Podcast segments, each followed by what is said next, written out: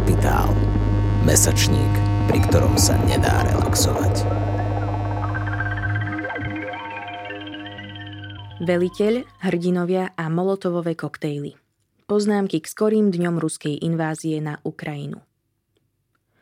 Posledný mesiac ukázal, že vojna nie je iba fyzický konflikt ozbrojených síl, ale aj symbolická realita znakov, obrazov a príbehov šíriacich sa ekosystémom dnešných médií a sociálnych platformiem. Na prvý pohľad sa môžu znaky a príbehy zdať sekundárne. Na čom naozaj záleží, je realita čiar na mape, ktoré sledujú skutočný pohyb jednotiek. Symbolické štruktúry sú však súčasťou sociálnej reality – vedú postupy našej interpretácie a imaginácie, modelujú naše sympatie a formujú naše očakávania. Dobrým príkladom môžu byť už termíny vojna, okupácia či invázia, ktorým sa ruský establishment hystericky vyhýba. Až tak, že označovať ruský útok na Ukrajinu týmito termínmi považuje za trestný čin. Ak by na symboloch nezáležalo, nemuselo by záležať ani na tom, akým slovom situáciu na Ukrajine označujeme. Lenže záleží. Vojna, invázia, útok či okupácia sú symboly zapletené do systému odkazov s hlbokými morálnymi implikáciami, emocionálnou potenciou a urgenciou k celospoločenskej mobilizácii. Špeciálna vojenská operácia, ktorú preferuje ruské vedenie, naopak neznamená nič – evokuje len expertné riešenie, špeciálna operácia, ktoré sa fakticky obyvateľstva netýka. Prečo sa vzrušujete? Necelé dva týždne po ruskom útoku na Ukrajinu je priskoro hovoriť definitívne o symboloch, obrazoch a príbehoch, ktoré utvárali mediálny a diskurzívny obraz konfliktu. A zda je však možné zachytiť niektoré z tých, ktoré v úvodnej fáze ovplyvnili verejný obraz prebiehajúcej invázie a tým aj symbolické, spoločenské a ekonomické procesy, ktoré tento moment charakterizovali. Najmä mimoriadne vzopnutie medzinárodnej solidarity západných krajín s Ukrajinou. Ničomu nie je v tejto chvíli koniec, no a zda stojí o tom uvažovať. Otázka charizmy. Veliteľ odboja a šialený cár – Ústrednou postavou dnešných dní je bez pochyby ukrajinský prezident Volodymyr Zelenský. Jeho aktuálna národná a medzinárodná pozícia v západných krajinách dobre zodpovedá tomu, čo sociológia pozná ako charizmu, respektíve charizmatickú autoritu. Charizma popisuje situáciu, v ktorej právo jednotlivca rozhodovať a rozkazovať uznávame nie preto, že by nám to kázala tradícia alebo zákon, tzv. tradičná alebo racionálna autorita, ale preto, že veríme v silu danej osobnosti, jej mimoriadne schopnosti a víziu, zväčša politickú či náboženskú. Charizma nie je otázkou zvyku či kalkulu, ale spontánneho uznania, emócie a viery. Jadrom zelenského charizmy je to, čo opäť Weber vo svojej prednáške Politika ako povolanie popísal ako etiku zodpovednosti. Najpregnantnejšie tento postoj vyjadril podľa Webera Martin Luther slávnou vetou Tu stojím, inak nemôžem. Zelenský tento postoj stelesnil presvedčivo hneď na druhý deň po ruskej invázii keď so svojimi najbližšími spolupracovníkmi vo videu z nočného Kieva odkázal, že z Ukrajiny neodíde. Práve toto video dnes označujú mnohí v ukrajinských a svetových médiách ako zlomový moment pre transformáciu nepopulárneho populistu Zelenského na charizmatického lídra odporu. Zelenský v emočne nabitom geste Citová sila je zjavná, keď prekladatelia a prekladateľky plačú pri jeho prejavoch, symbolicky prijal zodpovednosť svojej demokraticky zvolenej pozície. Zelenského charizma je hrou ostrých kontrastov tak je to ostatne vždy. Charizma vyčnieva. V prvom rade Zelenský dnes kontrastuje so Zelenským z minulosti. Televíznym komikom, ktorý vyhral Dancing with the Stars, daboval medvedia Paddingtona či tancoval vo vysokých podpätkoch a latexe v paródii na pieseň Love ukrajinskej skupiny Kazaki. Tento kontrast medzi včera a dnes je symbolicky mimoriadne potentný. Na jednej strane v sebe nesie demokratický odkaz – po rokoch spochybňovania lídrami ako Trump, Orbán či Putin, ktorí západnú demokraciu vykresľovali ako degenerujúcu, Zelenský mnohým ukázal, že demokracia sa môže stať princípom a víziou, ktorá i toho najbežnejšieho populistu v bode zlomu transformuje na dôstojného oponenta autoritárskych lídrov. Zároveň nás však aj núti pýtať sa, dokázal by takúto premenu prekonať aj niekto iný? Druhým vektorom kontrastov, ktoré definujú zelenského charizmu, je však paradoxne aj rozdiel medzi ním a západnými lídrami. Hoci v očiach mnohých v strednej a západnej Európe Zelenský bráni kľúčové hodnoty, je predsa len zjavné, že Zelenský sa dnes pohybuje na celkom inej symbolickej úrovni ako ostatní svetoví lídry. Sám tento fakt živí aj vizuálne, keď na národnej a medzinárodnej úrovni vystupuje v kvázi vojenskom úbore, čo sa už nedávno pokúsil okopírovať Emmanuel Macron. Na západ tak odkazuje, som celkom inde ako vy a domov som s vami. Vedľa zelenského charizmatickej autority stoja západní lídry ako reprezentanti racionálnej autority. Druhotriedni byrokrati, špekulujúci nad tým, čo je v zmysle zákonov a regulí možné a čo nie. Teraz nie je času na detaily, vraví Zelenský z pozície imperatívu charizmy. Dajte nám, čo potrebujeme. A v skutku, charizma v mnohom ohýba svet podľa vlastnej revolučnej vôle, ako vravel Weber. Mnohé z toho, čo bolo nedávno nepredstaviteľné, je dnes reálne. Táto nadbyrokratická pozícia je východiskom, z ktorého Zelenský žiada napríklad prijatie Ukrajiny do Európskej únie či vytvorenie bezletovej zóny. Mnohí sa nepotrebujú ani zamyslieť nad dôsledkami týchto žiadostí. Keď totiž sledujeme Zelenského, cítime hlboký iracionálny apel charizmy. Posluchnúť ho je, aspoň zdanlivo, správne. Posledným kontrastom, ktorý utvára u nás aj v západných krajinách Zelenského verejnú charizmu je, samozrejme, ten medzi ním a Vladimírom Putinom. Zelenský a Putin fungujú na rovine diskurzu, obraznosti a predstavivosti ako dva protipóly. Posvetné a profánne, dobro a zlo.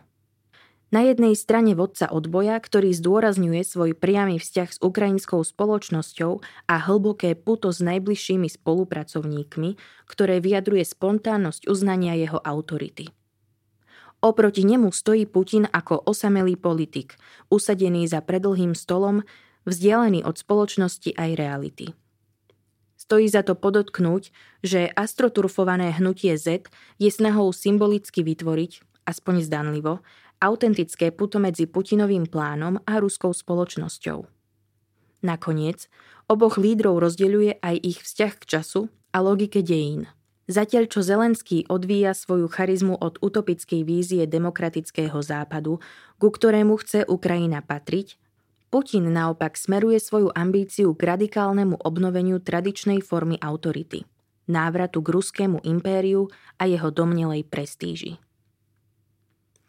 hrdinovia metafyzický a civilný. Pod súbojom tejto dvojice nachádzame systém symbolicky významných typov, v ktorých sa v prvých dňoch vojny zosobnilo odhodlanie a patriotizmus ukrajinskej spoločnosti, hrdinov a hrdinky. Tieto postavy v čase ruskej invázie, tak ako napokon vždy, posilňujú morálku a dovnútra i navonok symbolizujú v konkrétnej podobe abstraktné ideály odvahy, obetavosti a solidarity. Na hrubo môžeme rozdeliť dva hlavné druhy hrdinov, ktoré rezonovali v médiách a na sociálnych sieťach, vojenských a civilných. Vojenské hrdinstvo sa realizuje v prvom rade v podobe metafyzických postáv ako kievský prízrak či ukrajinský žnec, teda bezmenných superhrdinov, čierých kondenzátov bojovej morálky, ktorí zosobnili nedostižný horný limit ukrajinského nasadenia a schopností. Neprekvapí, že v oboch prípadoch išlo o mýtické postavy, ktoré vygenerovala buď spontánne ľudová predstavivosť, alebo ukrajinské médiá. Na rovine efektívnosti a pôsobivosti mýtu však na tom nezáleží. Mýtus funguje napriek tomu a azda práve preto, že jeho vzťah k skutočnosti je vždy problematický. Metafyzickí hrdinovia ukrajinského odporu napokon nie sú zďaleka prvými takými postavami. Spomeňme napríklad českého Péráka, ktorý údajne v období protektorátu nemeckej armáde unikal vďaka dômyselne naprúženej obuvy. Za metafyzickými hrdinami potom vidíme konkrétnych vojenských hrdinov, z ktorých azda najznámejšími sa stali obrancovia Hadieho ostrova či Vitalý Skakun, ktorý sa podľa ukrajinského ministerstva obrany obetoval pri odpálení mostu na Perekopskej šíji. V oboch prípadoch vidíme opak metafyzických hrdinov, teda konkrétne postavy, ktoré stelesňujú odvahu a obetavosť, respektíve ochotu vzdať sa života v prospech vyššieho cieľa. Ich konkrétnosť oproti záhadným metafyzickým hrdinom je zdrojom ich symbolickej sily a definuje aj proces identifikácie publika s hrdinami. Zatiaľ čo kievský prízrak je vzdialenou postavou Batmanovského strihu, Vitalí Skakun či obrancovia Hadieho ostrova mohli byť naši priatelia, susedia, my. V tom spočíva ich symbolická efektívnosť a emocionálny apel. Stavajú pred nás existenciálnu otázku, ako by sme sa zachovali my sami.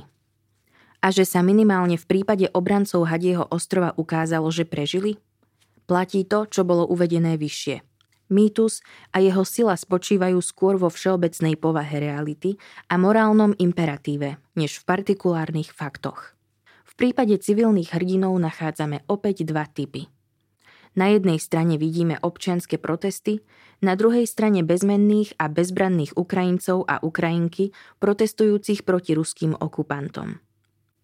Symbolická sila protiokupačných protestov v mestách ako Cherson vychádza z hlbokej tenzie medzi dvoma režimami spoločenskej organizácie a povahy jednania. Ukrajinská pospolitosť využíva občianský inštrument spontánneho protestu proti totalitárnej inštitúcii armády, ktorej základným nástrojom je hierarchická organizácia a mocenská prevaha. Kontrast je ešte o to zrejmejší, že hovoríme o armáde nedemokratickej Ruskej federácie. Iným druhom civilných hrdinov sú jednotliví ukrajinskí občania, ktorých akty každodenného hrdinstva rýchlo zaplavili internet.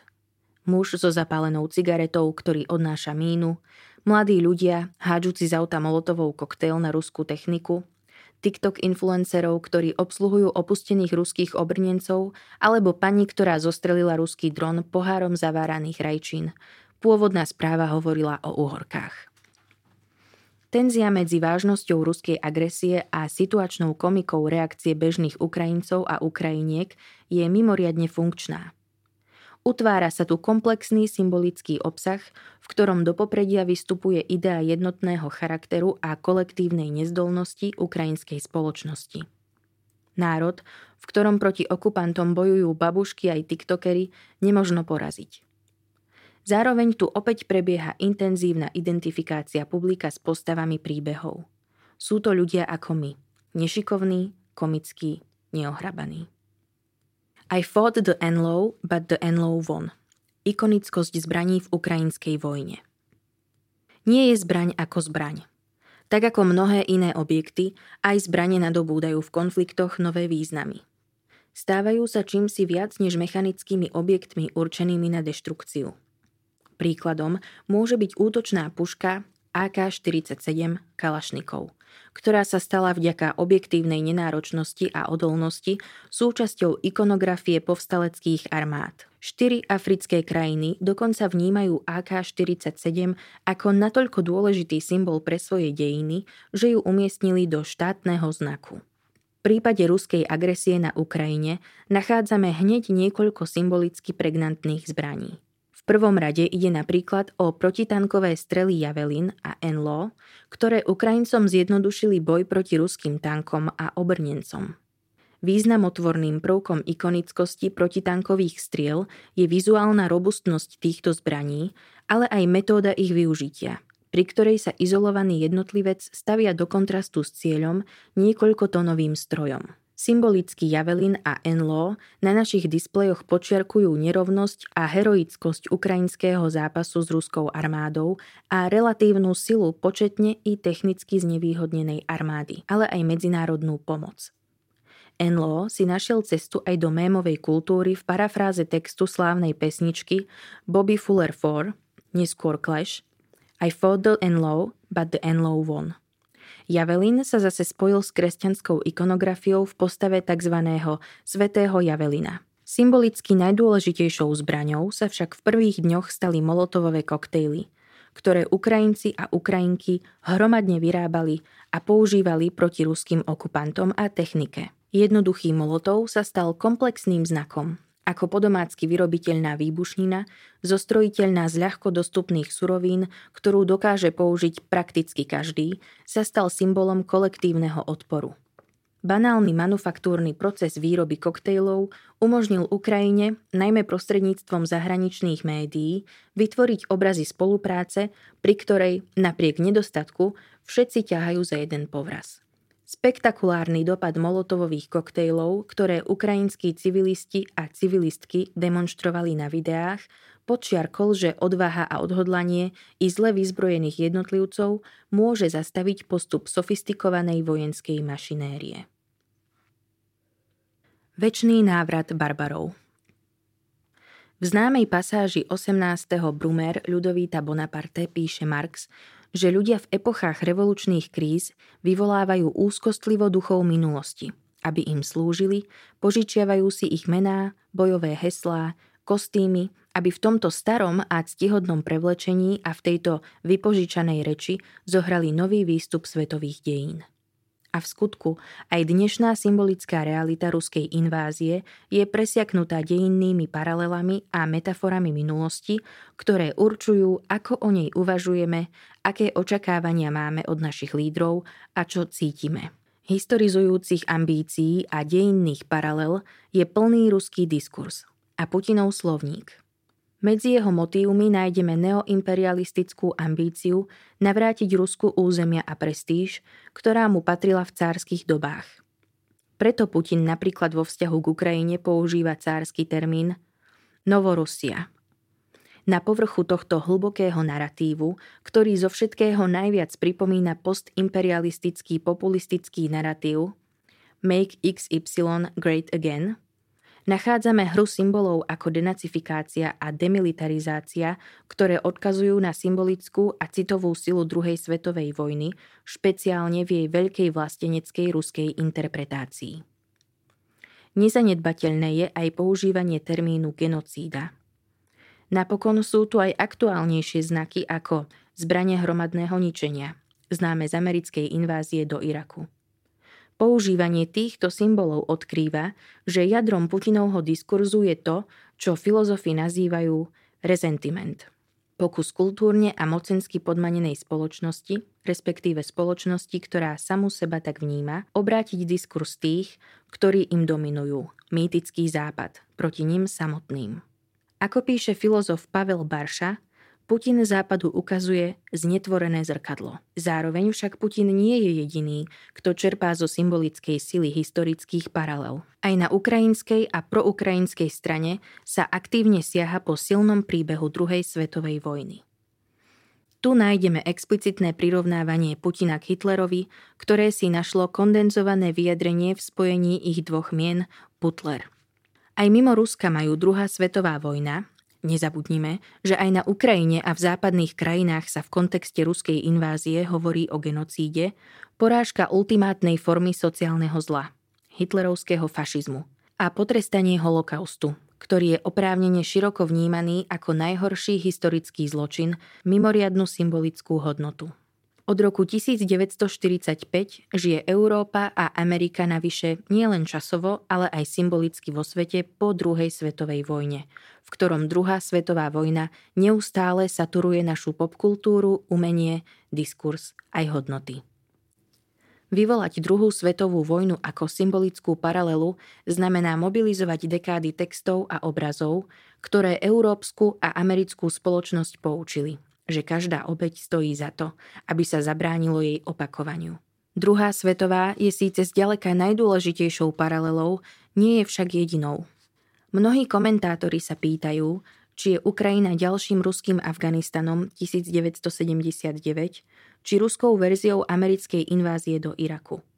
Prípadne stojíme na Prahu novej studenej vojny? Ako interpretovať túto významovú saturáciu ruskej invázie, ktorá akoby jej nenechávala takmer žiadny autonómny význam, ale vykresľuje ju iba ako opakovanie dejinných momentov iných storočí? Možno je odpoveď triviálna.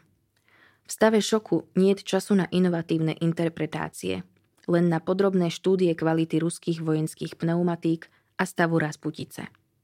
A tak siahame po symbolicky silných a dobre známych udalostiach, ktoré môžu slúžiť ako funkčná historická paralela a ktoré nám umožnia vytvoriť si systém očakávaní od budúcnosti a priradiť udalostiam a ich aktérom okamžite adekvátny morálny obsah. Je však aj možnosť, že situácia je o čosi zložitejšia a týka sa toho, ako vnímame problém času a histórie. Putinová vojna ukazuje, ako hlboko je v našom jazyku, systéme symbolov a emočnom živote zakorenené to, čo sa nazýva vigovské poňatie dejín. Teda viera, že dejiny sa odvíjajú od necivilizovaného a iracionálneho stavu násilia všetkých proti všetkým k sofistikovanej modernej spoločnosti. Keď sa však násilie znova objaví v spektre našej pozornosti, navyše v miestach, ktoré sme považovali za relatívne civilizované, lineárnosť a historická nevyhnutnosť tohto príbehu sa rozpadá. Vysvetliť ju vieme iba historickým návratom primordiálnych síl či prebudením necivilizovaného iného, ktorý roky čakal kde si v jaskyni či na stepi, aby nás, moderných, zničil, pretože nám závidí. Toto je pravdepodobne pozícia, z ktorej implicitne hovorí napríklad Boris Johnson, keď označuje ruské jednanie za barbarské. Slabosti takejto interpretácie sú však dávno známe. Zjednodušuje dôvody zla na problém kultúry či mentality a zároveň predstiera, že moderná spoločnosť zla nie je schopná. To totiž vždy prichádza od barbarov zvonka. Lenže na zločinoch, ktoré dnes pácha ruská armáda, nie je nič nemoderné. Záver od hrdinov k obetiam. Stav ruskej invázie na Ukrajinu sa mení každým dňom a s ním i symbolická realita, ktorá utvára naše uvažovanie o nej. Premenlivosť tejto reality je ešte akcelerovaná prostredím sociálnych médií ako Twitter a Telegram. Vojna tu odsýpa v rytme minúty po minúte. Je preto nevyhnutné, že mnoho z vyššie popísaného upadne rýchlo do zabudnutia. Už teraz vidíme postupné miznutie konkrétnych hrdinov, okrem Zelenského, namiesto personifikovanej odvahy sa hrdinstvo koncentruje do všeobecného odhodlania ukrajinskej armády. Čo sa týka civilistov a civilistiek, u nich sa, bohužiaľ, s čoraz brutálnejším postupom ruskej armády posúva diskurs z úlohy hrdinstva do roli obetí. Nič to nemení na tom, že bojové odhodlanie bežných Ukrajiniek a Ukrajincov v prvých dňoch vojny stelesnené napríklad výrobou jednoduchých zápalných fliaž, ktorých stopy v dnešných médiách už tiež takmer vymysli, bolo jedným z obrazov, ktorý pozitívne ovplyvnil západnú mienku a prispel k tomu, že medzinárodné spoločenstvo bolo ochotné konať správne a Ukrajinu proti ruskej agresii podporiť. Autorom textu je Dominik Želinský. Počúvali ste Capitalx, podcast angažovaného mesačníka Kapitál, ktorého vznik podporila Rosa Luxemburg Stiftung zo zastúpením v Českej republike. Viac článkov nájdete na webovej stránke www.kapital.noviny.sk, kde nás môžete podporiť napríklad objednaním predplatného. Za čo vám vopred ďakujeme.